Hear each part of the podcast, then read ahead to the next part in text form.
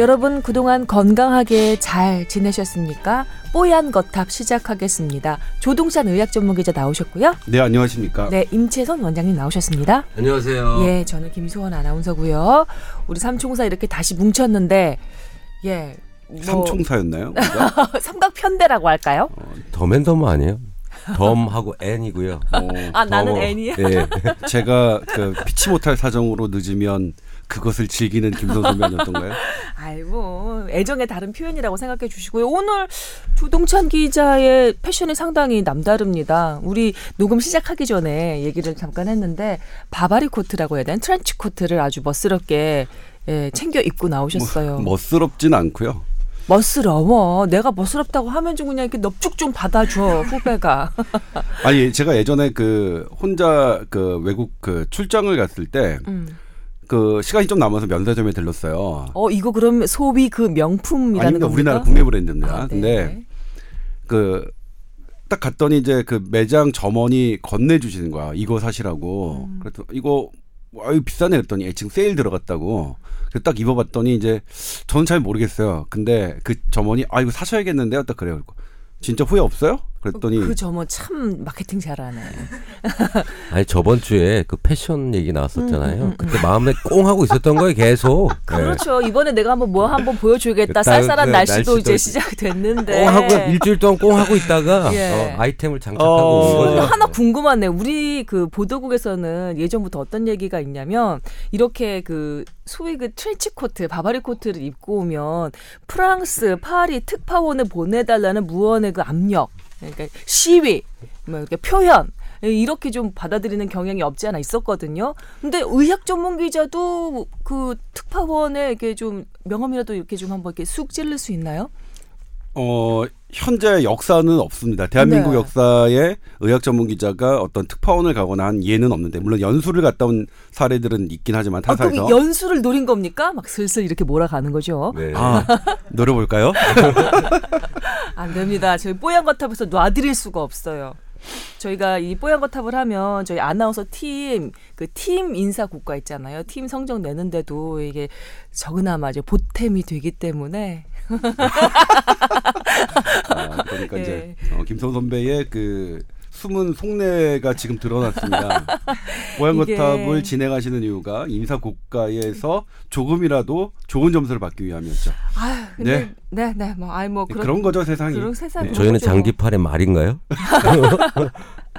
아, 예. 아니 저는 뭐 일주일에 한 번씩 두 분을 만나 뵙는 게 참으로 예, 기분이 좋습니다. 예, 그 즐겁고요. 그리고 정말 시국 뒤숭숭하잖아요. 이럴 때 저희 모토가 있습니다. 아프지 말자. 좀 기럴 때일수록 기운 좀 내자. 예, 나만 손에다 아프면. 저는 이제 지금이 더 중요한 시점이 아닌가 지금부터가 음. 그러니까 사실은 뭐 살아 있는 권력일 때 비판하는 것은 대단히 어려웠죠. 그리고 하지만 그 권력이 어느 정도 힘을 잃은 다음에는 뭐 사실 비판하는 게 그렇게 어렵진 않은 거죠. 근데 지금 대다수의 언론 사실 저희 SBS도 그렇지만 어 힘을 잃은 다음에야 본격적으로 어 보도를 하는 그런 모습이 보여진 게 이제 국민들은 대단히 실망하고 분노하고 하셨었죠 언론에 대해서도. 근데 한 가지 말씀드리자면 저희가 하루 정도는 살아있는 권력일 때 하긴 했었어요. 네. 저희가 조금 많이 느, 느리긴 했지만 살아있는 권력일 때 안 했던 건 아니다. 그게 타 방송과 조금 차이가 있다라는 말씀을 드리고 싶고요. 이거 물론 제가 한 건 아닙니다만 네. 그리고 지금 여러 이제 사안들이 나오죠. 관련된 그 최 씨와 관련된 여러 대통령과 관련된 여러 그 잘못된 사실들이 나오긴 하는데 그러면 우리는 이거를 교정하기 위해서 어 어떠한 선택을 할 것이냐에 대한 문제까지 행, 행동 요령까지 계속 이어지는 음. 그런 우리가 됐으면 좋겠습니다. 그러니까 네, 네. 막 실망하고 뭐 분노하고 안타까워하고 아이 됐다 뭐뭐 그런 거지 뭐 이런 걸로 끝나는 게 아니라 그렇다면 이번엔 우리가 같은 실수를 저지르지 않기 위해서 범하지 네네. 않기 위해서 언론에 대해서는 어떤 걸 요구하고 정치권에는 어떤 걸 요구하고 검찰에는 어떤 걸 요구하고 그리고 우리는 어떤 걸 선택해야 되는지 지금부터 더 오랜 기간 동안 계속 건강하게 눈을 부릅뜨고 지켜봐야 되는 시기가 아닌가 싶습니다. 네. 그러기 위해서 뽀얀 거탑이 되게 중요해요. 건강을 챙겨드려야 되니까. 눈을 부릅뜨고 건강하게 지켜봐야 되기 때문에 사실 이 조동찬 기자 말씀 중에 어, 살아있는 권력일 때 보도가 된 적이 있었다 이렇게 말씀을 하, 해 주셨는데요. 그 사실은 맞, 맞긴 맞습니다. 반향이 없었고 후속 취재 힘 받는 후속 취재가 뒤따라주지 않았기 때문이기도 하지요. 그러나 또 역시 이렇게 국정 동력이 크게 흔들린 크게 예, 잃은 이 상황에서 모두 다 다 같이 때를 기다렸다는 듯 이렇게 후속 보도를 쏟아내고 있는 것도 역시 사실이고요. 그러나 하나 우리가 여기서 짚고 넘어가야 될 건 이건 저 개인적인 예, 생각이긴 합니다만 국정 동력을 크게 잃었다고 해서 어, 그 집권 세력 안에서의 철저한 구분도 우리가 이제 무시하면 음, 그 외면하면 안 될 것 같다는 생각이 들어요. 정말로 어 문제가 있던 집단들이 모두 다 동력을 잃었느냐? 아니면 그 안에서도 어, 남아있는 살아있는 권력이 있어서 무언가를 지금 조작하고 있느냐 이것도 역시 눈을 크게 그렇죠. 부릅뜨고 그 지켜봐야 부분을 할 가장 중요하게. 봐야겠죠. 만약 그 부분이 해결되지 않는다면 음. 우리는 또 다시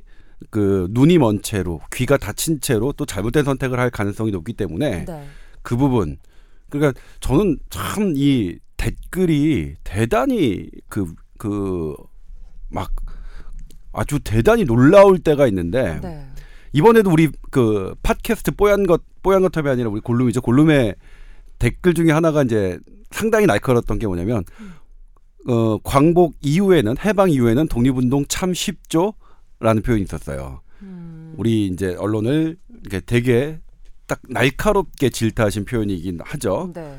그리고 그 방금 음, 말씀하셨던 것 그 과연 지금 우리 현재 막 등장하는 그분이 모든 걸 다 했을 것이냐에 음. 대한 부분도 역시 댓글에는 상당히 그 많이 나오는 표현입니다. 그래서 역시 그런 것에 대한 실체는 아직 안- 나오지 않았지만 그런 부분에 대해서조차 우리가 합리적인 의심을 하고 그런 것이 어떻게 해결되어 가는 과정까지 네. 어 계속 어, 그럼요, 그럼요. 어, 이- 그 어떤 참을성을 갖고 그 좀 오랜 기간 동안 그런 것까지 해결해 가는 그런 과정을 지켜봐야 되는 게 아닌가 우리가 국민의 한 사람으로서 네, 느낌상으로는 뭔가 이제 다 에, 밝혀진 것 같고 사실 마음속으로는 벌써 피로도가 몰려오는 분들도 계실 수 있을 것 같아요. 그런데 뭐 수사하는 검찰도 그렇고 정치권도 그렇고 언론도 그렇고 여론도 그렇고 조금 전에 조 기자께서 말씀하신 것처럼 행동으로까지 이어지는 것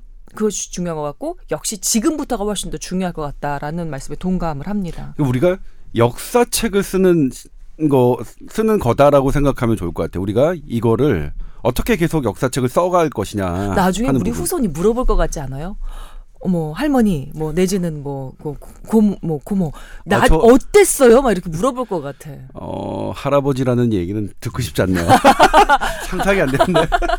임 원장님 저기 침묵을 지키고 계셨는데 이게 네. 저는 국민들이 분노하고 있잖아요. 근데 해외 사람들은 어떻게 볼까 궁금했어요, 사실. 어, 오늘 첫 기사 제가 네. 본첫 기사가 네. 유시 버클리 예? 미국 대학 음. 거기서 학생들이 유학생들이 뭐 시국 선언했다는 기사를 읽었네요. 근데 우리나라 국민들은 이제 분노하지만 외국인들은 어떻게 볼까 궁금해서 아우, 물, 물어보지 마 부끄러워. 저는 물어봤어요. 그 저희 어. 와이프도 중국에 있고 중국 직원들이 있으니까 야 니네는 이거 어떻게 생각하니? 네. 라고 물어보니까 어 그 중국 역사에도 그런 어린 왕들을 세워놓고 뒤에서 섭정이라고 하나요? 음. 어 그걸 한 경험이 많이 있고 역사적인 그게 많기 때문에 네.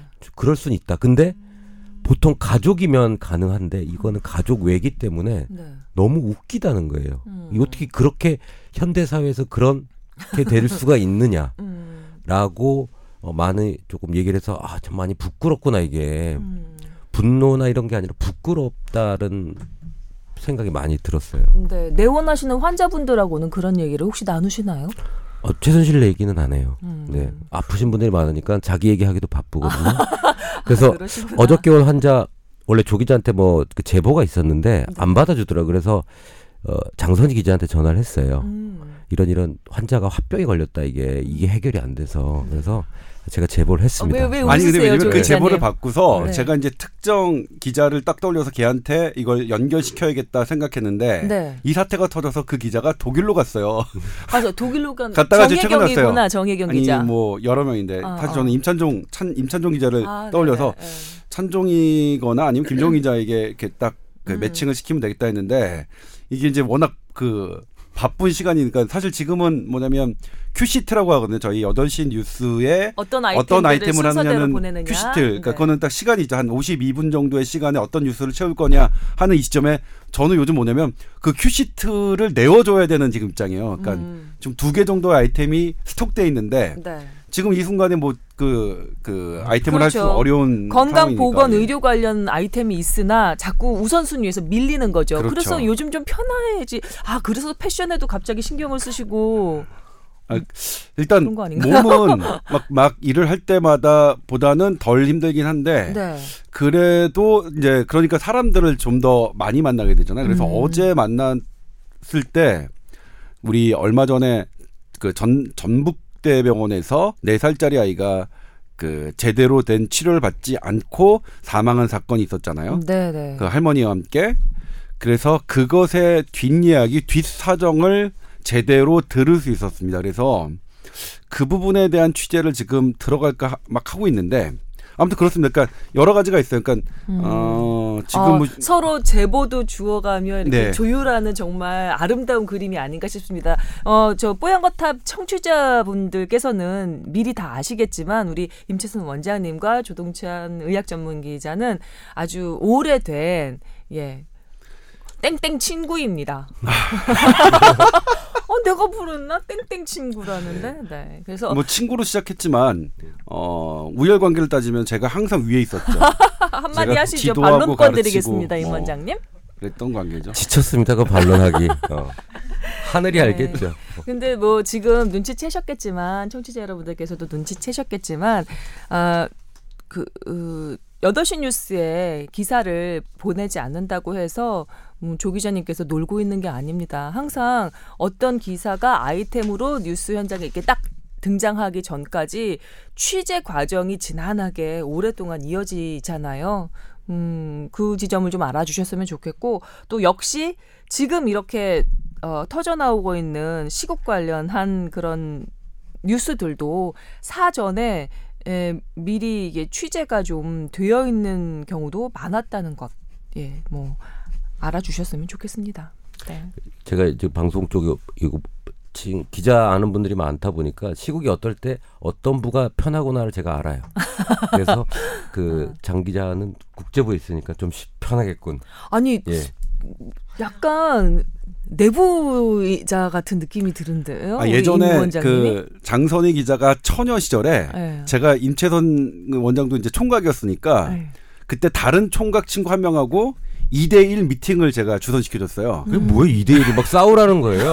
아니 여자 한 명 두고 싸우라는 거예요. 아 우리 선이. 근데 예. 그때 되게 재밌었던 게 뭐냐면 이제 그 최영학이라는 친구인데 음. 그 친구는 아직도 총각입니다. 어. 영학이하고 최선희하고 장선희 기자고 세 명이서 만났는데 네, 참고로 장- 장선희 기자는 아주 그냥 멀끔하고 훤칠하게 생긴 남자를 만나서 결혼해가지고 지금 쌍둥이를 쌍둥이 그냥 엄마예요. 쭉 예. 나가지고 근데 그때 이제 행복하게 뭐냐면 살고 있습니다. 어 그러니까 장선희 기자가 바쁘니까 뒤늦게 이제 도착한 거예요. 음. 근데 장선희 기자를 그 오매불만 기다리던 임채선과 최영학은 딱 장선희 기자가 도착해서 너무 좋았는데 네. 장선희 기자는 배고파서 고기만 먹고 바로 간 거예요. 바쁘다고. 음. 고기를 3인분이가 혼자 먹고 그냥 갔어요.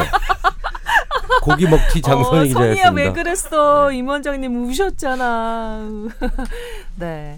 아 그렇군요. 또 이런 백그라운드 얘기 들어보니까 또 마음이 또 풀리는 것 같습니다. 아, 본격적인 얘기를 나누기 전에 워밍업 했다 이렇게 생각해 주시기 바랍니다. 근데 이 사안에 대해서 제가 이제 한마 여기서 이제 뭐 이 사안이라 함은 이현 정국에 아, 예, 대해서 예, 예. 지금 여러 가지 곁다리 들을 사건들이 조금 있어요. 그러니까 음. 의학 쪽과 관련된 음. 이를테면 그분의 뭐 공황 장애 문제라든가 아. 현재 VIP의 심리 상태 문제에 대해서 아. 어떤 뭐 언론의 보도들이 그 쏟아지고 있고 쏟아지는 정도는 아니지만 네. 간헐적으로 나오고 있고 네, 좀 무섭긴 하지만 대통령 주치 관련해 가지고서는 취- 후속 취재하실 생각 없으십니까? 아니 근데 저는 개인적으로 네. 어 그거 주치의가 만약 그 사적인 사람의 그 분만을 도왔다 이거 자체는 문제죠 불법이죠 음. 그 주치의는 국민의 세금을 들여서 뽑은 사람이고 그러면 네. 국정 국가와 관련 있는 사람들에게만 그런 의료 서비스를 해야 되는 거니까 근데 음.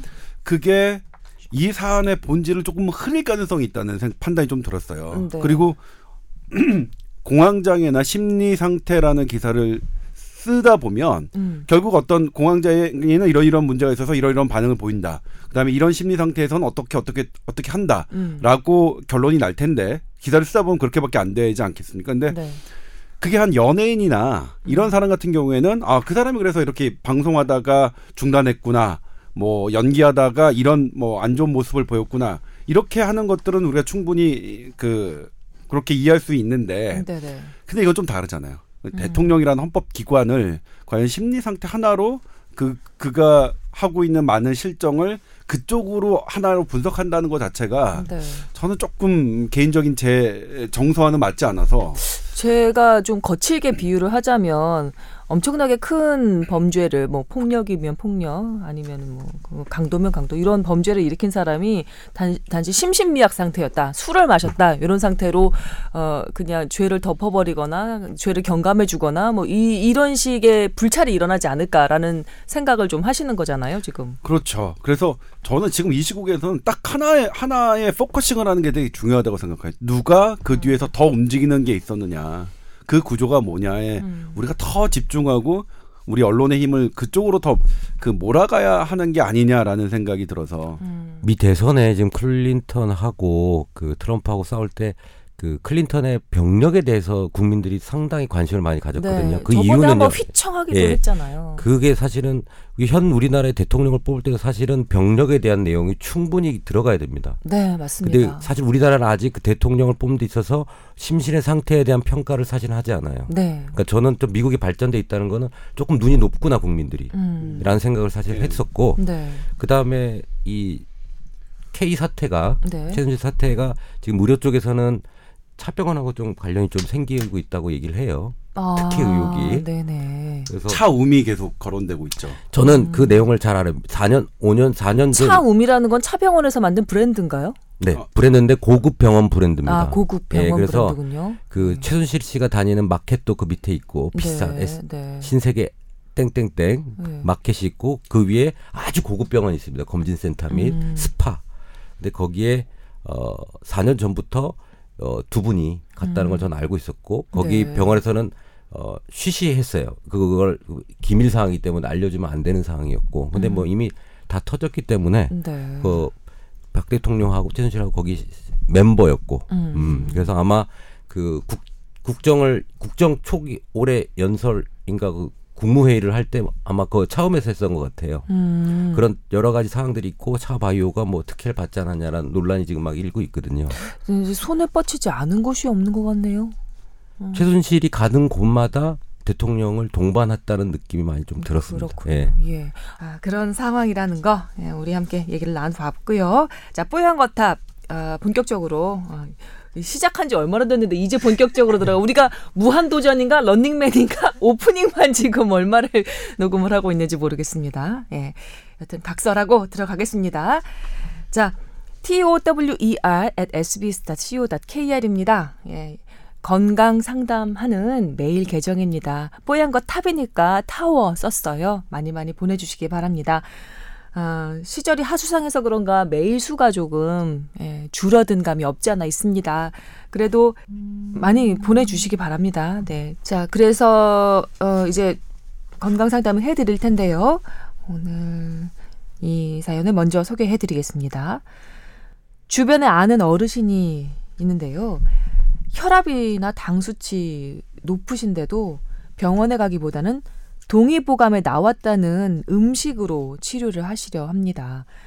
TV 등에서 식재료가 소개되면 동의보감에 어디에 좋다더라 이렇게 에, 설명이 나오고 그걸 들으면 아무 의심 없이 그 식재료를 믿고 사서 드시려고 합니다. 아, 제가 궁금한 건 물론 동의보감이 훌륭한 의서인 것은 사실이고 또 아주 오래 쓰여진 만큼 음, 그동안 검증이 되어 온 것도 아, 알고 있지만 그래도 오래전 쓰여진 책인데 현대에 이렇게까지 완벽하게 적용할 수 있을지 모르겠습니다. 현대 한의학에선 이 동의보감이라는 책의 위상이 어느 정도인지 궁금합니다. 또 아, 같은 동양의학을 하는 중국이나 일본 등에서도 이 동의보감을 활용하고 있는지요?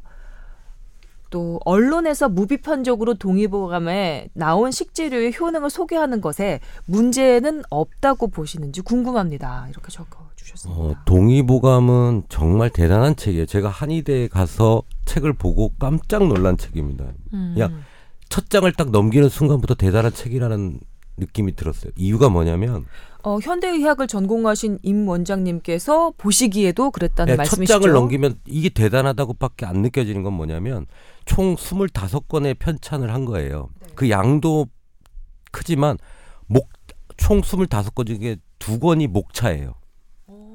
그렇게 그게 왜 그렇게 되냐면 물론 나라에서 그 임진왜할 때 선조 때 나라에서 국책 사업으로 시작을 했지만 어그 이 국책 사업을 할 때 목적이 뭐냐면 그 당시에 어, 의사들도 없고 의소도 없고 의사가 여러 의사마다 말하는 게 틀리고 이런 걸 고쳐주기 위해서 그 책을 각 지방에 뿌릴 수 있도록 만들려고 그랬던 거예요. 의사를 파견 못 하기 때문에 의사가 없기 때문에 이걸 보고 공부하고 이걸 기준으로 민간인들이 질병이 났을 때 치료를 해라라고 나, 만든 어떻게 보면 국서예요. 근데 국서를 만들다 보니까 쉽게 찾아야 되잖아요. 이 방대한 양을 보려면 목차가 있어야 돼. 그러니까 이게 그 외과, 내과, 잡병, 그다음에 탕액, 침구 이렇게 목차가 쭉 나눠져요. 그런데 더 좋은 건 뭐냐면 그 현 시점에 있는 모든 의학 서적 중국과 한국에 있던 모든 의학 서적을 총 집대성했다는 말은 뭐냐면 그 만약에 내가 두통 그럼 두통도 분류를 쫙 해놓고 어느 편에서는 어떻게 치료하고 어떤 편은 어떻게 그걸 다한 군데 다 모아놓은 거예요.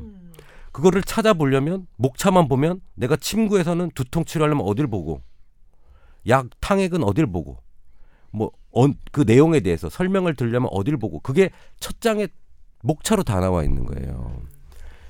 그게 대단한 거예요. 우리 일반 요즘 의학 서적이 뒤에가 보면 목차가 쫙 나와 있거든요. 색인 색인이라고 하죠. 예. 아주 자세하게 돼 있는 거예요. 그리고 책을 열어 보면 어느 편에 어떻게 문구가 쫙 나와 있어요. 여기서는 이런 치료하고 여기서는 이런 치료하고 모든 치료를 다 담은 거예요.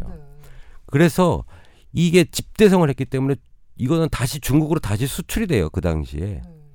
수출이 돼서 300번 이상 편 다시 재발행이 됩니다. 이 중국에서만 300번이 넘고 그 중국에서 그만큼 300회 이상 재발간된 의학서가 한 몇 두 개 정도밖에 없는 걸로 저는 알고 있어요. 음, 근데 그 중에 한 권이 네. 예, 예. 뭐 황제대경처럼 아주 유명한 책이 있잖아요. 음, 그런 책과 거의 맞먹는 책이라고 보시면 돼요. 그래서 동의보감이 뭐 만병통치야? 그게 아니라 옛날에 있던 모든 의학 서적들을 집대성 해 놨잖아요. 그러니까 그것만 보면 다 끝나는 거예요. 그리고 거기 색인이 있으니까 또 다른 책을 보려면 그 책 찾아서 딱 보면 되는 거예요. 그것도 다른 책 어디 무슨 편에 뭐가 있다. 상당히 꼼꼼하고 철저했네요. 이 집대성하는데 십몇 년이 걸렸을 거예요. 그 원래 임진왜란 그 선조 때 집대성 해. 그런데 임진왜란 터졌어요. 그래서 거기 그때 편집을 같이 했던 네 명 중에 어이들 두 명 있고 그다음에 강호 무림 고수처럼 그 그 두 명을 불러서 총 다섯 명이 편집을 하다가 임진왜란이 나- 나서 중간에 중단됐었어요. 중단됐다가 다시 이제 돌아왔어. 그래서 다시 편집해. 그런데 그 사람들이 뿔뿔이 흩어져 가지고 편집이 늦어져서 늦어지다가 다시 또 정유재란인가 그 뒤에 또 나요. 어, 정유재란이 나면서 또 중단돼. 다시 돌아와. 그래서 왜 이렇게 편찬이 늦느냐라고 귀향까지 가요. 허준이. 아니 전쟁 때문에 못했는데 뭘 귀향을 보내시나? 그- 그런데 다시 광해군 응. 광해군 때 넘어오면서 다시 편찬 작업을 해서 다시 부르죠 허준을. 그런데 그때 처음에 만들던 사람이 다 없어진 거예요. 나이도 많고 그래서 결국에는 자기 혼자 다 했잖아요. 그막그 막대한 양을 야, 허준 선생 대단하신 거예요. 대단하신 분이네요. 사실 이 그 양대 란 전란 이후에 조선 그 중후기에 실학이 융성했잖아요. 근데 그 전에 이미 실학 정신을 아주 확연하게 보여준 그 저서가 탄생을 한 셈이네요. 뭐 유네스코에 등재돼서 어 이거 뭐 좋은 책이겠다 생각을 하지만 의료인 한의사들은 그래서 음. 동의보감을 바이블로 많많이 생각을 합니다. 네. 예. 근데 이분의 궁금증은 그래도 그게 이게 저기 1600년 이후일 텐데요. 그럼 따져봐도 한 4, 500년 이 훨씬 지난 음, 그 과거란 말이죠. 근데 지금 현대에 뭐 여러 가지 뭐그 건강 관련한 그 의식도 달라졌고 그다음에 환경도 많이 달라졌잖아요. 뭐 그렇죠. 그러니까 제가 생겼고 드리고 싶은 말씀이 뭐 그런 부분인데 괜찮을지 과연 적용을 할 수 있을지에 대한 궁금증이신 것 같아요. 동의보감이 아 저는 이제 물론 임원장보다 동의보감을 공부하지 않았기 때문에 네네. 제가 이제 동의보감에 대해서 얘기하는 것 자체가 이제 조금은 부족한 편견일 수 있겠지만 당대 최고의 의학 서적이라고 하더라도 그게 1610년이잖아요. 그러면 400년이 넘게 지난 일인데 우리가 지금 현재의 경제 정책을 그 집행하는데 어 200년 된 뭐 미국의 뭐 애덤 스미스의 국부론을 뭐 해가지고 물론 국부론의 정신 같은 거는 우리가 뭐 계승할 수 있겠지만 그것의 디테일을 그대로 그 해서 경제 정책을 싼 하는 거냐 하는 거는 또 다른 문제라고 생각하거든요. 그러니까 동의보감이 당대의 최고의 의서고 그다음에 좀 깜짝 놀란 게 이렇게 색인까지 그러니까 현대 의학 논문이 그 지금 하고 있는 그런 그 reference라고 하는데 이제 각각 주석을 다는 것조차 어, 동의보감에 돼 있다는 건 상당히 놀라운 일인데 네. 물론 이제 공부를 하는 데 있어서 음식이나 사람은 변하지 않았을 테니까 그런 부분을 참고하긴 하지만 지금 현대적 의미에서는 사실 새로운 동의보감이 쓰여져야 될 시기가 지나고도 지나지 않았나라는 생각이 들어요. 그러니까 음, 그 당시에는 각 의서들을 생각해서 막 집대성 하긴 했지만 네. 각 의서들 당시의 최고의 의서들도 지금의 기준으로 보면 어 정말로 그런지 아닌지를 더 확인할 무엇들이 상당수 있는 것들 아닙니까? 그래서 음. 저는 개인적으로 뭐냐면 이게 우리나라가 한의대가 생긴 지 거의 한 뭐 100년은 안 되지만 100년 가까이 되는데 몇십 뭐 7, 80년 되나요? 그러면 우리나라 한의대학에서 현대적 의미의 그리고 현대과학으로 조금씩 조금씩 재조명한 동의보감이 나왔어야 했다 진작이 음, 이 관련해서 임채성 원장님의 얘기를 들어봐야 되겠네요. 그러니까 으, 지금 우리 사연 주신 분의 질문 중에 하나는 해결이 된 거예요. 현대 한의 한의학에서 동의보감의 위상이 어느 정도나 됐느냐고 질문을 해주셨는데 현대 한의학에서도 동의보감은 상당한 위상을 가지고 있다고 지금 말씀해 주신 거고 한의과 대학에서도 동의보감을 교재로 해서 열심히 이, 가르치고 배우고 있다는 말씀을 해 주신 것 같아요. 네. 그런데 그 지금 조 기자께서 말씀하신 것처럼 현대에 적용할 수 있을 만한 새로운 동의보감이 나왔어야 될 시점이 아니냐라는 질문을 해주셨거든요. 그 말, 물론 발전된 의학을 추가적으로 기술이 더 돼야 되겠죠. 1600 년대 이후에 나온 의료 기술 방법이 추가적으로 동의보감에 얹혀져야 되는데 이제 이 책을 쓴 목적이 아픈 사람을 치료시키겠다라고 제가 했지만 사실은 첫 번째 목적은 우리 국민들이 병에 걸리지 않도록 예방하는 걸 목적으로 만들어라고 왕이 명령을 내렸고 허준도 그걸 받들여서 어떻게 하면 이런 병들이 안 걸릴 수 있겠느냐라는 예방에 대한 내용이 정말 많이 또 들어가 있어요. 그래서 우리가 그 당시에 사는 우리 동양 조선의 민족, 조선의 민족 한국인으로서 어떻게 하면 병이 안 걸릴 거에 대한 내용도 많이 들어가 있기 때문에 그걸 보면 아 이렇게 살면 되겠구나라는 생각을 많이 할 거예요. 물론 그런데 이렇게 뭐 혈압, 당뇨라든지 병이 있는 상태에서는 아까 얘기한 대로 현대의학을 포함한 여러 치료법을 적용하는 게 맞겠지만 예방의 목적인 내용은 동의보감을 충, 참고해도 저는 충분히 괜찮다고 판단을 해요. 근데 마치 네. 그러니까 마치 TV 그 의학 그 프로그램에서는 이걸 먹으면 병을 고칠 수 있을 것처럼 얘기를 한단 그렇죠. 말이죠. 그게 가장 큰 그 문제죠. 동의보감에서 되는 그런 한의 저는 지금 현대에 계셔서. 지금 막 방금 우리 김선 아나운서께서 말씀하신 것처럼 지금 동의보감을 너무 악용하고 있어요. 그러니까 어떤 혈압 거기에 어떤 어떤 차가 혈압을 낮추는데 좋다 그러면 그 차의 성분만을 만들어서 어떤 건강기능식품을 만들고 그리고 그걸 선전하면서 어 이건 동의보감에 나온 내용이다. 그래서 여러분들 뭐 혈압을 낮추는데 되게 유용하다 이렇게 말씀을 하세요. 근데 이제 뭐냐면 그분이 지금 현재 2016년 현재의 현대과학이 갖고 있는 가장 좋은 치료법을 하시면서 그걸 참고로 이게 그 도움을 받으신다면 보조적인 도움. 보조적인 도움을 받는다면 그건 큰 문제가 없겠지만 음. 지금 반대 현상이 있잖아요. 아예 그런 거는 끊고 지금 이거 주변에 아는 어르신이 그러고 계신다는 거 아니에요? 예.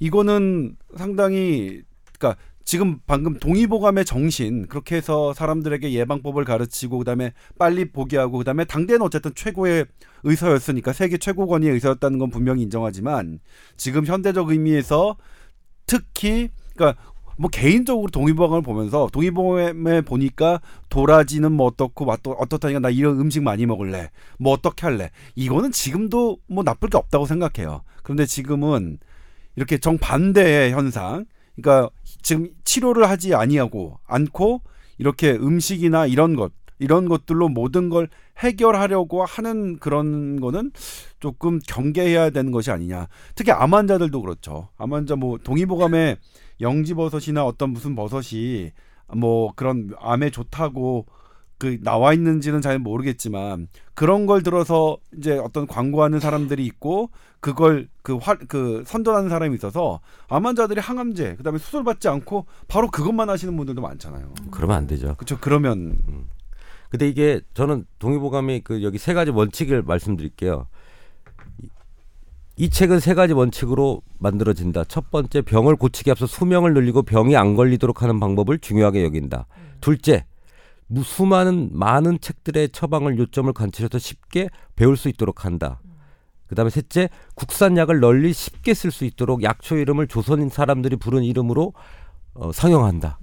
그러니까 되게 이게 정신은 좋네요. 진짜. 예, 되게 그래서 좋네요. 우리나라에서 나오는 약초를 음. 가지고 병을 고칠 수 있게 한 거기 때문에 그런 약초를 가지고 건강하게 사는 방법을 많이 얘기를 했다는 거죠. 음. 치료법도 있지만 네. 그러니까 그게 신토불이라는 게 그런 의미네요. 그러니까 저는 그거에 대해서 이제 우리 땅에 난 것은 반드시 우리나라 사람에게 좋다라는 개념은 전 반대했거든요. 그다음에 꼭 반드시 한우가 뭐 호주산 소고기, 호주에서 난 소고기보다 한우가 훨씬 더 건강에 좋다라는 개념도 저는 사실 조금 거부감이 있었는데 아 우리나라 사람이 한테 쓸 의서가 중국에서 어떤 풀을 먹어야 된다고 하면 아무 의미가 없는 거죠. 그래서 우리나라 사람이 접근할 수 있는 그 얻을 수 있는 그런 약초들로 아 의서를 썼다는 거는 아 이거는 뭐 한글 창제의 정신과 비슷한 애민 정신. 예, 애민 정신이 좀 정신. 느껴지네요. 예. 그래서 그게 좋은 거고 저는 거기에 있는 예방법들은 참 좋다고 생각을 해요. 네. 어 그래서 어 예방법만 있는 게 아니라 치료법도 있지 네, 않나요? 그런데 있어요. 제가 궁금한 건그 치료법이 과연 현대에도 적용 가능한 것인가? 예방법은 제가 인정을 하겠어요. 자, 이- 지금 네. 보세요. 이 부분처럼 혈압이나 당의 경제적 논리를 좀 얘기를 하면 그렇게 동의법원 찾아서 어려운 약초 풀을 구해 가지고 먹느니 이런 거는 간단하게 가서 진짜 천 원, 이천 원이면 받을 수 있는 거잖아요. 이거는 제가 볼 때 이런 것들은 그냥 병원 가서 하는 거고요. 네. 비- 병을 치료하는 데 있어서 막 고가의 약- 병원 치료를 하는데도 안 되거나 어려운 상황이 올 때는 이제 그런 보조적인 요법으로 경제적인 어떤 가치를 조금 더 챙길 수 있는 방법들이 여기 또 많이 있다고 생각을 하- 하기 때문에 이런 이런 거는 그냥 병원 가는 게 낫고 조금 어렵다 느낄 때 이런 것들을 이용해 보는 건 어떨까라는 생각- 생각을 합니다. 네, 그리고 또 하나 제가 음, 말씀드리고 싶은 건 저희 아버지도 한의원 네, 하셨었잖아요. 근데 아버지한테 오는 환자들의 얘기를 이렇게 좀 이렇게 전해드려 보면 병원도 다니면서 한의원도 다니는 그 환자분들이 굉장히 많았었어요. 근데 병원에서 그 처방을 받아서 먹는 약과 그 치료를 받으면 막 명량을 먹고 치료를 받으면 뭔가 그 어른들 어르신들 표현으로는 몸이 휘진다라고 표현을 하시거든요. 기운이 없고 뭔가 좀 사람이 더 까칠해지고 입맛도 좀 없고 그래서 병의 회복을 좀 더 빠르게 하기 위해서 몸을 보호하는 의미에서 한의원의 치료도 병행을 한다 이렇게 말씀을 하시는 경우가 많았었어요. 어, 같이 병행하면 좋은 것 같아요. 저는 증상을 한방 양방 네. 그저 동, 동시에 협진이 가능한 원장님이기 때문에 하시는 말씀은 아니고요. 아니 그냥 저는 경험을 그렇게 하다 보니까 이제는 네. 두 가지를 같이 쓰는 게 그러니까 환자가 만약에 탈수나 여러 가지로 막 막 기진맥진해서 봤어요. 열도 많이 나고 그러면 수액을 달고 약을 달고 하면 바로 좋아지거든요. 음. 그러면서 저희가 한약 같은 걸 이렇게 며칠치 좀 지어주죠. 요거 먹고 회복해요. 그러면 환자들이 너무 고마워해 이거를. 음. 보험약이기 때문에 뭐 5, 6천 원밖에 안 하는 한약을 좀 챙겨줘도 네. 뭔가 이게 마음 마음적으로 마음적으로 그냥 안심을 하고 가고 어. 그거 먹고 와서 다 좋아졌다고 뭐 이렇게 음. 얘기를 하니까 두 가지를 같이 하는 게 음. 약만 주는 것도 좀 그렇고 뭐 치료 증상 치료하는 거는 좀 도움되는 건 쓰고 네. 좀 이렇게, 이렇게 능수능란하게 이렇게 탁탁 껴맞추면 더 좋을 것 같. 임 좋아요. 예. 그 병원에서 한양방 협진을 했을 때 임상도 결과가 좋은 경우가 많았나요? 네. 음, 네. 네. 라고 말씀하셨습니다. 예.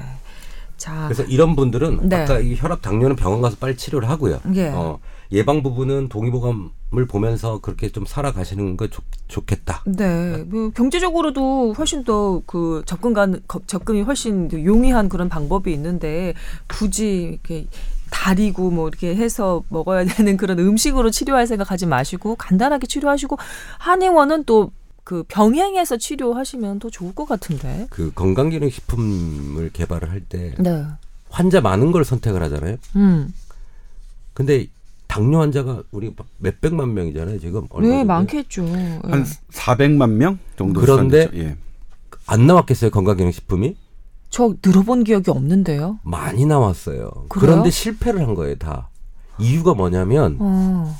당뇨 있는 사람들이 그 건강기능 식품을 먹지가 않고 병원 가서 당뇨약을 받는 게 천 원, 이천 원에 받는다는 거죠. 음. 이 경제 논리에 의해서 어, 좋은 치료법이 싸게 나와 있으면 네. 굳이 비싼 것들을 안 하게 된다는 원 그 결과를 보여주는 거예요. 네. 그렇기 때문에 어 그 이렇게 뭐 당뇨나 이런 분들은 병원 가시는 게 맞아요. 음, 어. 알겠습니다. 예. 자, 첫 번째 건강 상담 해드렸고요. 두 번째로 넘어가겠습니다. 자, 그 MBC 마리텔이라는 프로그램 있잖아요. 거기에서 아, 이런 내용이 나온 모양입니다. Healthy Eating 피라미드. 어, 아, 이 이런 내용을 소개를 하면서 어, 중간에 어, 매일 멀티 비타민을 복용하라 이렇게 얘기를 했나 봐요. 저는 그 프로그램을 본 적은 없습니다만 그래서 그 메일에 그 healthy eating 피라미드라고 사진까지 첨부를 해서 이 청취자분이 올려주셨는데요. 그 보니까 뭐 과일도 먹고 뭐 기름은 또 얼마나 먹고 뭐 유제품도 뭐 이렇게 먹고 이런 식으로 이렇게 얼마나 많이 먹어야 되는지 그 면적에 해당하게 이렇게 좀 표시를 한 그런 도표처럼 음, 소개를 해주셨는데 그 현대 그 바쁜 그 생활에서는 이 모든 헬스 프라면 이걸 다 챙겨 먹어야 되는데 이걸 다 챙겨 먹지 못하니까 아, 어쩔 수 없이 보조적으로 멀티비타민을 먹어야 한다 이렇게 주장을 하신 모양입니다. 그 방송에서 네. 어떻게 생각하시는지. 근데 예, 참 조금 물어봤어요. 안타까운 게 그 방송에서 이 말씀을 하신 분은 음. 이 멀티 비사, 비타민을 판매하시는 회사를 갖고 계시죠. 아 저는 그걸 방송을 보지 못해서 잘 모르지만 누구죠? 맞습니까? 이렇게 그 구체적으로 말씀드리기는 네, 저희가 알아서. 무마하고 넘어가겠습니다. 네. 그러니까 그게 이건 좀 그래요. 네. 이게 본인이 그러니까 제가 유산균을 뭐 파- 판매하는 회사를 갖고 있, 는데 제가 음. 방송에 나와서 유산균은 정말 이렇게 해서 좋다라고 얘기하는 건 뭐 법에 접촉을 받진 않겠지만 네. 사실은 조금 이렇게 조- 보기 좋지 않 보기 좋은 모습은 좀 아닌데 그런데 이분의 그 설명이 나, 나름대로 설득력이 있는 것처럼 저도 들려, 느껴지는 게 그 Harvard School of Public Health 예, 네. 여기서 이 정도는 현대인이 먹어야 됩니다. 라면서 이제 종류별로 해가지고 분량별로 해가지고 피라미드를 떡하니 만들어 놨어요. 그런데 네. 우리들이 실생활에서 이렇게 피라미드에 나온 음식을 잘 챙겨 먹으면 먹을 필요가 없지만 잘 챙겨 먹는 게 애초에 불가능하다. 그러니까 모자란 부분을 멀티비타민으로 보충을 하라. 이런 논리를 펴신 겁니다. 네, 지금 말씀드리자면 이게 하버드 eating pyramid가 좀 오래된 건데 아, 몇년 된 거예요 이게. 네. 그런데 역시 하버드에서 나온 연구들 중에는 이 멀티비타민이 이렇게 다양하게 먹은 음식과 동일한 효과가 나타나지 않는다 라는 연구들이 같은 하버드에서 훨씬 더 많이 나와 있습니다. 그렇습니까? 네. 제가 지금 계속 그 엠버거가 걸려 있어서 말씀 못 드리지만 네. 과거에는 어떻게 간편하게 약을 먹는 게 네. 훨씬 더 좋다라고 생각을 했어요. 그리고 이런 연구들은 그러니까 절대적으로 그 혼란 변수 완전히 배제하지 못한 게 멀티비타민이나 이런 걸 챙겨 먹는 사람은 음. 건강을 추구하는 다른 행태들도 상당히 수준이 아, 높습니다. 만약에 멀티비타민을 먹어서 건강이 좋다고 얘기, 그러니까 거- 멀티비타민을 먹는 사람이 건강이 좋은데 과연 멀티비타민만으로 건강이 좋은 건지 아니면 이 사람이 워낙에 건강에 이렇게 유의하는 사람이기 때문에 다른 건강에 좋은 행동도 해서 건강이 좋은 건지 구분할 수가 네, 없다는 관련 거죠. 연구들을 보면 그걸 이제 배제하기 위해서 여러 노력을 했지만 그래도 어. 완벽하게 배제가 안 돼요. 그러니까 음. 왜냐면 그걸 그 챙겨 혼란 먹 예, 요인이라고 그렇죠. 하는군요. 예, 체계적으로 이거를 챙겨 먹는 사람들은 음. 다른 건강 행태가 더 높아요. 그리고 이런 것들 아예 신경 안 써. 이런 사람들은 술 담배도 많이 하거든요. 그렇겠죠. 그래갖고 어느 정도는 혼란 변수를 마- 하기 위해서 맞추긴 하는데 네. 그럼에도 불구하고 완벽하게 이렇게 이것만 먹어서 이것만의 효과를 그 입증하는 거는 그 대단히 좀 어려운 일이었고요. 음. 그 다음에 지금은 안 된다는 연구들이 상당수 많이 나와 있습니다. 그러니까 과거 한 20년 동안은 우리가 애당초 약으로 간편하게 챙겨 먹었던 비타민 C, 비타민 D, 비타민 A, D, E, K 뭐 이런 여러 가지 그다음에 칼슘, 망간, 아연 이런 여러 가지 것들이 그래도 부족하니까 먹는 게 좋았다라고 하는 것이 한 십몇 년간의 그 연구 결과였는데 흐- 트렌드였다면 지금은 네. 막상 해보니까 진짜로 음식만 같지 않더라. 이렇게 간편하게 먹는 게. 예? 이유가 있어요. 그 한의학적으로는 어떻게 얘기를 하냐면 네. 어떤 약을 쓸 때 군신 좌사라고 해서 네. 군 약이 그 핵심의 효과를 내는 거예요. 만약 음. 협심증에 효과가 좋은 성분이 있어요. 음. 그 효과가 나는 그 군 약을 딱 넣으면 협심증이 좋아져. 음. 그런데 좌약 그 도와주는 거예요. 그 성분이 심장까지 갈 수 있도록 네. 가서 세포 안으로 들어갈 수 있도록 어. 신이라는 거는 얘가 어떤 몸은 이렇게 돼 있어요. 어떤 성분이 많이 들어오면 거부를 해요. 어, 나 이거 독성 아니야? 아. 거부하는 우리 우리 내성 생기듯이 네네. 어떤 약 성분이 들어오면 몸이 세포에서 그 세포 기전으로 해서 들어오는 약물을 막아내려고 해요. 음. 근데 그 군신 좌사 그 약이 그런 것들을 줄이고 음. 지속시키고 효과를 증배시키고 잘 그 세포로 들어가서 타겟 기관에 가서 효과를 내도록 하는 게 군신 좌사의 개념이거든요. 한약은. 네, 네. 그런데 갑자기 그 쌍화탕 생각났어요. 네. 그냥 인삼으로 해서 들어가면은 여러 가지 뭐 부작용이 있을 음. 것을 쌍화탕에 다른 뭐 구기자 뭐 이런 것들이 들어가서 음. 약간 부작용 없이 시- 부드럽게 네. 적용할 수 어, 있도록 만드는 약이 맞아요. 있다고 하셨죠. 그런 비슷한 개념으로 그래 그 개념으로 지금 거죠? 한약이 이렇게 처방전이 하- 처방이 나오는 건데 음. 어 그렇기 때문에 이번에 카이스트에서 작년에 어 사이언스급의 사이언스급에 해당되는 논문에 게재를 했어요. 카이스트에서 음. 이 군신 자사의 원리를 과학적으로 증명을 했어요. 어. 약물이 들어갈 때 어, 니네 이 약 성분을 그냥 막 넣는다고 이게 효과가 나지 않아. 음. 군신 자사 같이 도와주고 부작용을 없애주고 하는 약이 들어가야지만 이게 효과가 나는 거야. 음. 그래서 한약 처방을 할때 그렇게 하는 게 이론에 맞다고 답을 냈어요. 음. 이것도 마찬가지. 우리 몸에 비타민 A, B, C, D가 모자라요. 네. 그걸 먹는다고 이게 효과가 있느냐? 아니에요. 이 성분들을 잘 흡수시킬 수 있게끔 도와주는 여러 가지들을 같이 먹어야 되는데 네. 우리가 그건 안 해요. 그렇기 때문에 이런 음식으로 섭취할 때 거기 있는 비타민이 네. 쉽게 몸에 들어와서 효과를 낸다고 저는 생각을 하거든요. 그래서 조 기자님이 네. 비타민 D 알약으로 먹는 것보다 차라리 삼겹살 비- 비계에 있는 비타민 D를 먹는 네. 것이 훨씬 더 흡수율이 맞습니다. 좋다 이렇게 네. 말씀하셨던 제가 게 지금 정확하게 그건가 보네요. 이 하버드 대학의 the health eating 가 pyramid 그러니까 이 헬스 그 피라미드는 음. 2005년도에 설립된 개념입니다. 2005년도에 됐네요. 그러니까 11년 정도 된 개념이고요. 그 이후에 이제 많이 달라졌는데 네. 지금 임 원장이 얘기했던 거는 작년이 아니라 2012년도에 사이언스가 아니라 NEJM이냐 New England Journal of Medicine이니까 음. 최고 권위의 논문이죠. 이건 뭐냐면 인삼에 사포닌 성분이 되게 중요하다고 생각해서 사포닌을 추출해 가지고 사람들에게 어떻게 적용해 봤어요. 네. 그랬더니 인삼을 먹었을 때는 그 자체를 먹었을 때는 사람들의 어떤 기능이 좋아지는데 인삼의 한 성분 사포닌만을 딱 따, 따서 해보니까 안 되더라. 그 효과가 안 나.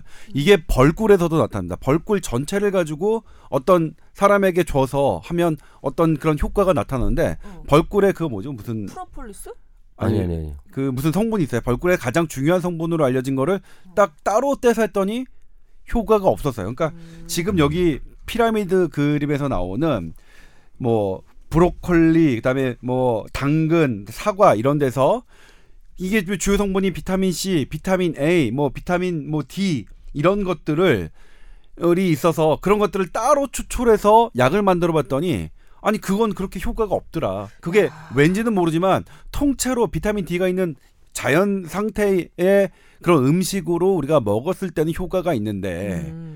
지금은 그걸 따로따로 떼내서 해서 우리가 더 좋을 것이라고 했던 그 가정이 지금 틀려가고 있거든요. 아 저는 이게 그러니까 지금 뭐냐면 네. 이거는 전 그래서 제가 계속 얘기하는 게 음. 2005년도 개념입니다. 11년 전 개념이고 음. 지금은 멀티비타민과 복용했던 사람과 복용하지 않았던 사람이 차이가 없다는 연구들이 훨씬 뭐더 많이 나와 있고 네. 그런데 지금 가장 큰 문제는 그걸 판매하시는 분이 TV에 나와서 그게 좋다고 얘기하는 게 맞느냐 음. 그것도 무- 저는 또한 문제라고 생각하는데 아무튼 그렇습니다. 그러니까 지금 양자간이 다 있지만 멀티비타민이 먹는 사람이 더 좋다는 연구 결과가 없는 것도 아니에요.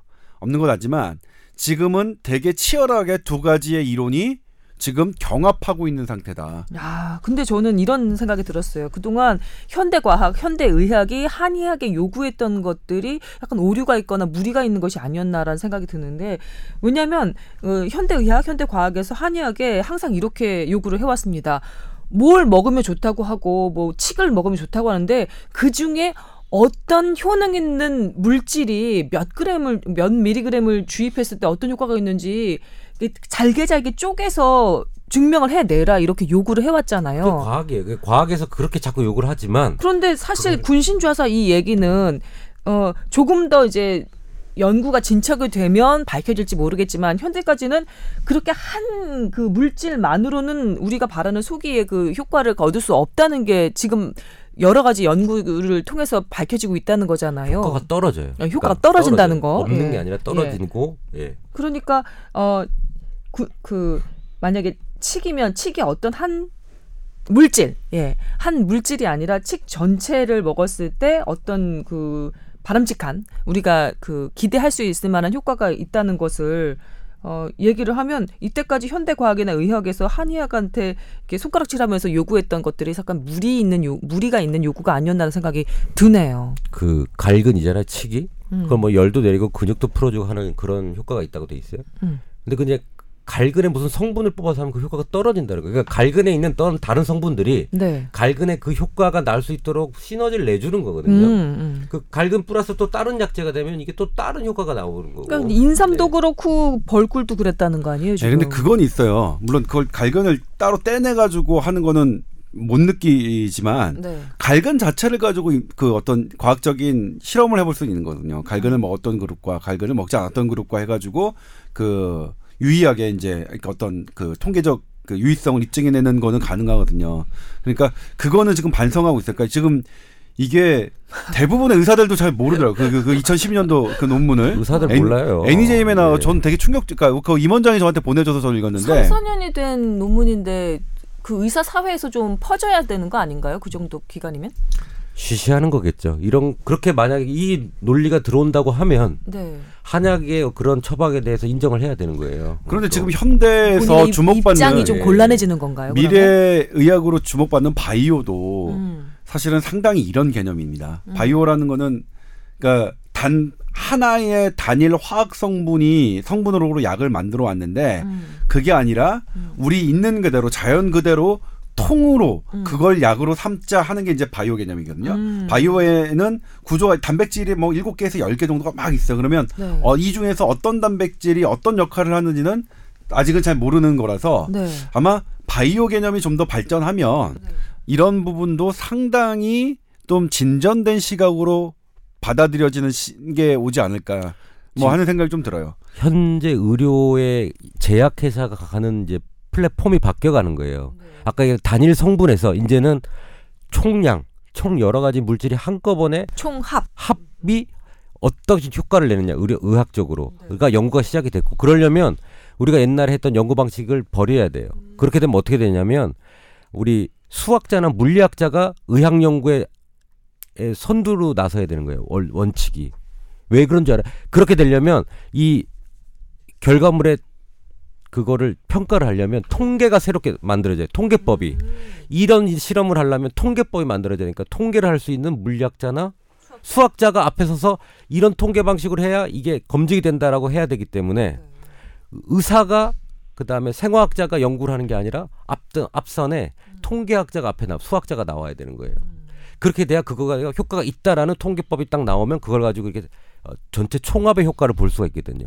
단일 물질이기 때문에 그걸 결과물을 측정하기 어려. 워 그래서 이제 제약회사도 그렇게 가고 있다고 저는 어, 얘기를 패- 들었어요. 패러다임이 아니, 들어가고 바뀌고 있어요. 있는 사실은 이. 음, 어. 많은 선생님들이 의사 선생님들이 요 개념은 잘 아직 모르시고 있는 분들이 많은데 저희 네. 이제 기자들이 맨날 이제 그런 거 그런 분들 만나잖아요. 많이 이렇게 바뀌고 있는 게 사실입니다. 그런데 오늘 지금 우리 진도 나가야 되는데. 어, 그러게요. 그 관련해서 좀 얘기를 진척을 하려고 저 사연 하나를 더 가지고 오긴 했는데요. 그건 다음 시간에 요거는 다음 시간에 네, 건강기능식품 뭐 이렇게 할 음, 때 네. 저희가 조금 다시, 더 얘기를 예. 해드리도록 하고요.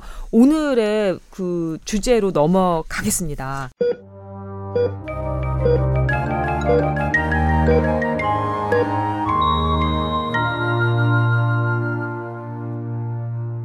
오늘의 주제는 이, 이건 저희 SBS 8시 뉴스 보도를 통해서도 예, 어, 그 한번 알려드린 적이 있는 사안인데요. 그 감기약과 비타민 C를 같이 복용하는 경우가 많습니다. 예. 뭐 비타민 C가 감기 예방에도 좋고 뭐 치료에도 조금 어, 좋은 그 영향을 준다고 사람들이 믿어서 감기약과 함께 비타민 C를 복용하는 경우가 많은데 이 감기약에 에, 보존제로 사용되는 벤조산 나트륨이라는 그 성분이 있는데 이게 비타민 C와 몸 안에서 반응을 하면 벤젠이라는 그 발암 물질로 변한다는 거잖아요. 관련해서 저희가 문제 제기를 했는데 식약처에서 또 반론 그 보도 자료를 냈더라고요. 예. 네, 관련해서 그렇죠. 얘기를 좀 들어보겠습니다. 네, 이 사건이 언제 그 크게 부각됐냐면 저도 잊고 있었는데 2006년이었습니다. 음. 우리나라도 그렇고 미국도 그렇고 영국에서도 벌어졌습니다. 어, 비타민 C가 섞여 있는 음료가 당대에도 상당히 유행을 했었죠. 지금도 마찬가지지만. 그럼요. 근데 음료에는 음료의 보관 기간을 늘리기 위해 네. 방부제를 사용합니다. 그럼 세균이 없어요. 어쨌든 보관 기간이 늘면 기업으로서는 당연히 더 유리하니까요. 그렇죠. 그 거기에 사용된 방부제가 벤조산 나트륨입니다. 음. 그리고 벤조산 나트륨은 논란이 없는 건 아닙니다만 그 적정 용량 허용 기준치 이하로만 사용했을 경우에는 인체에 큰 해가 없다는 게 여러 식약처, 미국 FDA와 세계 보건기구의 방침입니다. 네. 그래서 벤조산 나트륨은 괜찮아요. 그러니까 그 허용대로 썼어요. 근데 어 나중에 그 비타민 음료 같은 비타민 C가 C 음료 그리고 벤조산 나트륨을 사용했던 그 음료에서 벤젠이라는 발암 물질이 검출됩니다. 음. 벤젠을 넣은 것도 아닌데 네. 그래서 이게 왜 그런가 봤더니 벤조산 나트륨과 비타민 C가 만나면 벤젠이라는 발암 물질을 만드는 화학 반응이 일어나는 겁니다. 음. 그래서 그 다음부터는 비타민 C와 벤젠은 아예 아니 벤조산 나트륨은 아예 분리했습니다. 네. 지금 그게 함께 들어가는 음료는 없습니다. 네. 그런데 그 다음에 2006년도에 그런 사건이 있었고 그 다음에 2008년 뭐 2009년 이 정도에 이탈리아와 영국 연구팀이 아니 꼭 비타민 C만 그런가? 비타민 C는 음식에도 많은데 음. 그래서 벤조산 나트륨을 사용했던 사용한 그런 식재료 올리브 그다음에 음. 오이 피클이죠. 네. 그다음에 여러 그 딸기류 그것들에 벤젠이 있는지를 검출해 봤더니 있더니 역시 있었습니다. 어. 그리고 그 거기에 벤조산 나트륨의 농도가 짙을수록 그다음에 비타민 C의 함유량이 높을수록 검출되는 벤젠의 양도 많았습니다. 음. 그러니까 이게 당 그 비타민 C 문제가 만약의 문제가 아니라 음식과도 관련이 있다. 네. 음식도 음식에 비타민 C가 있는 게 되게 많으니까요. 네. 그래서 선진국에서는 어떻게 했냐면 유럽이나 영국 등에서는 음. 이거 벤조산 나트륨의 사료- 사용을 줄여야겠다. 음. 우리 먹는 음식과 이게 만약 혼합된다면 네. 벤젠이 일어날 가능성이 높기 때문이죠. 그래서 음. 점점 줄어들고 있어요. 그리고 그에 대한 위험성이 부각되고 있는데 네. 그런데 올해 인재근 의원실에서 식약처 국정감사를 하는 그 도중에 혹시 우리나라의 그 벤조산 나트륨의 사용 실태를 한번 보자 해서 식약처에 자료를 요구했는데 네. 외국에서는 점점 사용량이 줄고 있는데 음. 우리나라는 이상하게도 2013년부터 벤조산 나트륨을 허용한 약제가 급격히 늘어났습니다. 어. 그러니까 2006년부터 2013년까지는 전혀 늘지 않았어요. 그러니까 우리나라 그 그렇게 문제가 생겼으니까. 근데 이게 2013년이면 잊혀질 무렵이죠. 잊혀질 음. 무렵부터 계속해서 늘어나더니 지금 확인해 보니까 530개 제품에 벤조산 나트륨을 사용하고 있었습니다. 방부제를. 음. 그런데 지금 방금 말씀드렸지만 벤조산 나트륨이 비타민 C와 만나면 발암 물질 가능성이 있죠. 음. 그리고 지금 우리 감기 걸리면 감기 약과 비타민 C 역부로 일부러 챙겨 드시는 분들도 많습니다. 맞습니다. 게다가 약국에서 아이들 약 먹 약 먹으면 주는 그 사탕에는 대부분 비타민 C가 들어 있어요. 이런 상황이면 최소한 알려드려야 되잖아요. 그렇죠? 이거는 그런 그렇게 드시면 안 된다. 그리고 우리 어떻게 벤조산 나트륨의 사용을 줄일 것이냐에 대한 고민을 해봐야 된다라는 음. 보도를 했는데 식약처에서 이제 바로 반론 자료를 냈습니다. 네. 반론 자료를 들어보면 첫 번째 그 벤조산 나트륨과 비타민 C를 함께 사용한 약은 없다. 에, 그건 맞아요. 그건 약은 없다. 그런데 외국에서 판매하는 약조차 약은 감기약은 벤조산 나트륨과 고용량의 비타민 C가 있는지 없는지 아직 확인되지 않았습니다. 우리 국민이 인터넷 직구 사이트를 통해서 그 구매하는 약 중에는요. 그래서 우리나라에서 시- 국내 식약처가 허가한 제품에는 없지만 외국에서 사다 먹는 제품이 그런 게 있는지 아닌지 식약처가 확인해 줄 의무가 있다. 이런 생각이 들고요. 네. 두 번째는 어, 이 비타민 C와 벤조산 나트륨이 만나서 벤젠을 만들려면 특별한 촉매가 필요하다. 그렇기 때문에 몸 안에서는 잘 반응이 일어나지 않는다. 세 번째, 그리고 몸 안에서 벤젠이 합성됐다는 국내외 보고가 없다. 이게 이제 그 식약처의 반론의 주장이었습니다. 음. 그런데 보통 식약처가 반론을 제기하면 그에 대한 근거를 제시하거든요. 이- 근데 이번 반론 자료에는 어떠한 근거도 제시되어 있지 않습니다. 음. 그래서 저희는 저희는 직접 식약처에 요구했습니다. 당신들의 주장에 근거, 그러니까 관련 논문 연구 결과죠. 그런 것들을 제시해 달라라고 했는데 네. 뭐 지금까지 식약처는 저희에게 그런 관련 근거들을 주지 않았습니다. 음. 그런데 여기서 제가 그럼 그러면 이제 또 저희가 또 가만히 손 놓고 있을 수는 없죠. 음. 우- 저희가 왜 보도를 했느냐를 또 해야겠죠. 음. 식약처에서 말했던 특별한 촉매가 뭐냐? 네. 그러니까 이 화학 반응을 일으키는 그게 나트륨, 망간, 칼슘 같은 금속 이온이었습니다. 그리고 그게 일어나는 잘 일어나는 환경은 산도가 강한 특히 염산이 강한 환경에서 그 반응이 잘 일어났습니다. 그냥 위장 아니라고 보면 되겠는데요. 그렇죠. 네. 지금 그 화학식에서 그러니까 그 했던 그 조건들은 어. 우리 위안의 조건과 매우 흡사합니다. 그러니까 네. 우리 위산이 자체가 HCl이잖아요. 네. HCl이 많은 데서 어 그 화학 반응이 많이 일어난다는 식약처의 그 저기는 반론 보도 자료가 아니라 이거는 그 반론에 대한 근거가 아니라 음. 보도 그것의 위험성을 부각시키는 근거인 거죠. 네. 그다음에 이제 국내외 보고가 없다고 그랬어요. 네. 그건 이건 어떤 의미냐면 어 우리가 벤젠을 소량 먹었다 하더라도 발암 물질 자체를 소량 먹었다 하더라도 위 안에서 얼마가 남았는지 측정할 수 있는 방법이 있느냐? 현재 없습니다. 음. 현재 없습니다. 벤젠은 휘발성이 매우 강해서 네. 40분 이내에 몸 어딘가로 흡수됩니다. 음. 그러니까 우리가 배를 갈라, 갈라서 배를 가르는 것도 좀 문제지만 배를 갈라서 뭔가를 측정하려고 하더라도 현재 불가능합니다. 그러니까 국내외 보고가 없는 건 너무나 당연하죠. 음. 이건 어떤 논리와 똑같냐면 태양에 들어가서 타 죽은 사람이 현재 국내외 보고가 없다. 그러니까 태양에 들어가서 타 죽는다는 건 근거 없다라는 논리와 정확하게 같습니다. 음. 그러니까 이건 사실은 말도 안 되는 그 식약처의 반론 근거였죠. 어, 아니, 제가 여기서 참. 보도하진 않았지만 네네. 2015년에 남아프리카 공화국에 있는 한 암 국제 암 센터에서 음. 벤조산 나트륨에 대한 fact sheet를 작성했습니다. 음. fact sheet라고 하는 거는 그 암학회가 음. 벤조산 나트륨과 관련된 여러 연구 결과들을 종합해서 봤을 때 결론을 내린 겁니다. 네. 그 결론 2015년 결론입니다. 네. 벤조산 나트륨이 있는 음식, 그러니까 있는 약, 약이나 음료, 음료를 먹은 다음에는 절대로 비타민 C가 를 먹거나 비타민 C가 함유된 음식을 바로 먹지 말라라는 게 결론이었습니다.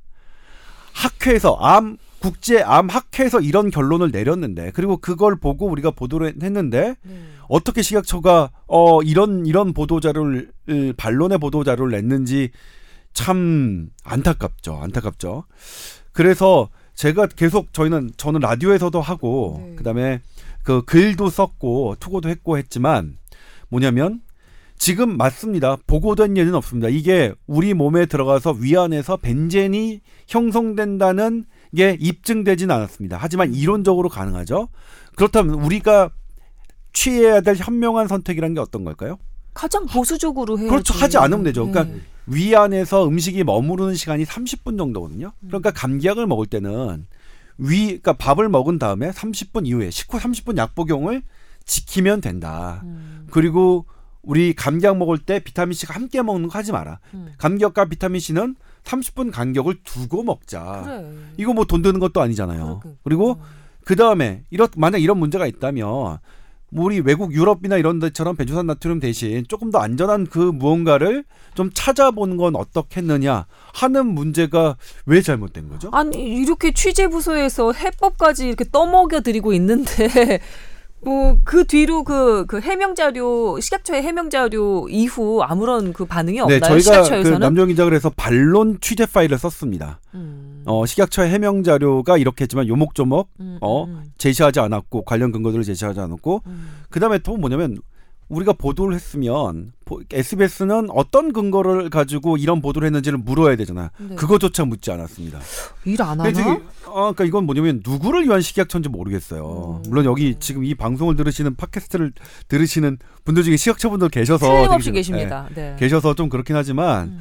아 물론 아 그건 아닐 거라고 생각이 들어요. 뭐 네. 당황했고 식품의 위험성에 대해서는 국민들이 워낙 민감해 하시니까 그래서 이걸 어떻게 어떻게든 어 과도하게 퍼지는 거는 좀 그 줄이자라는 그 목적이 크셨던 것 같은데 음. 근데 적어도 이론적으로 가능하고 그리고 우리가 이걸 해결할 수 있는 방법이 어려운 것도 아니잖아요. 네. 30분 이상 따로따로 떠, 떨어뜨려 먹는 건 음. 그러니까 우리가 원래 했던 약은 식후 30분 후에 복용하자라고 하는 원칙을 지키자는 거가 그렇게 나, 그 어려운 일도 아닌데 네. 그 부분에 대해서는 오히려 식약처가 적극적으로 그렇게 음. 하시는 게 좋을 것 같습니다. 그러니까 아직 완벽하게 위에서 벤젠으로 뭐 만들어진다는 게 밝혀진 건 아니지만 음. 그래도 만에 하나 그럴 가능성이 있으므로 그렇게 따로 떼내서 드시고 그리고 식약처도 이것에 대해서 음. 국내외 연구 결과들을 종합해서 어떤 결론을 내리 거어의 지침을 따라서 가이드라인을 어떻게 변경할 건지 고민해 보겠습니다. 이러면 뭐 그냥 클리어하게 넘어갈 것을 네. 뭐 그렇습니다. 아무튼 이제 듣는 분들은 어떤 거냐면 제가 말씀드린 강조하고 싶습니다. 그러니까 감기약 방법 어린이용 감기약에도 많더라 많더라고요. 시럽 형태입니다. 그래서 그런 것과 비타민 C는 가- 같이 드지 마시고 또 하나 우리 외국에 가면 올리브 이런 거막 그 통에 네, 저장돼서 저장된 거 통조림 같은 거 갖고 오고 많이 먹는 경우 있잖아요. 네.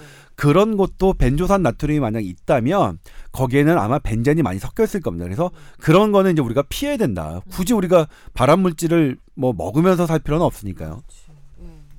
이 530개의 벤조산 나트륨이 들어간 약제 외에는 없다는 얘기잖아요, 사실은. 사실은 대체할 수 있는 다른 방부제가 있을 거예요.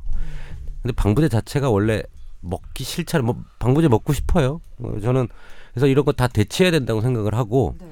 업계 사람들이 항상 얘기하는 게 있어요. 천연 방부제를 찾으면 돈방석에 앉을 것이다. 음. 천연 방부제. 이런 화학 방부제 말고 왜냐면 이런 것들은 계속 문제가 될 거예요. 천연 방부제를 찾는 노력이 계속되고 있거든 전 세계적으로요.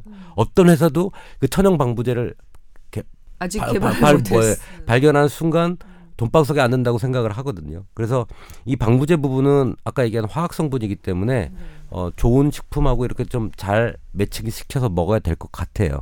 근데 많은 여자분들이 많은 아이들이 어, 감기약이 안전하다는 기준을 통해서 비타민 C가 감기 좋다는 것 때문에 같이 먹는다는 지- 국민들이 너무 많은데 이걸 빨리 보도해서 깨우쳐야 될 것 같아요. 제가 그런 사람 중에 하나였습니다.